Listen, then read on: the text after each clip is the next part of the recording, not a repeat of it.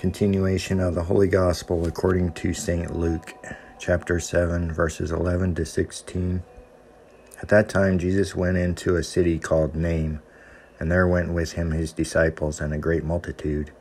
And when he came nigh to the gate of the city, behold, a dead man was carried out, the only son of his mother, and she was a widow, and a great multitude of the city was with her, whom, when the Lord had seen, being moved with mercy towards her, he said to her, Weep not. And he came near and touched the bier, and they that carried it stood still.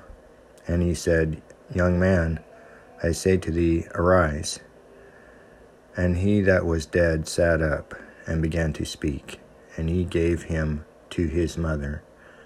And there came a fear on them all, and they glorified God, saying, A great prophet is risen up amongst us, and God hath visited his people.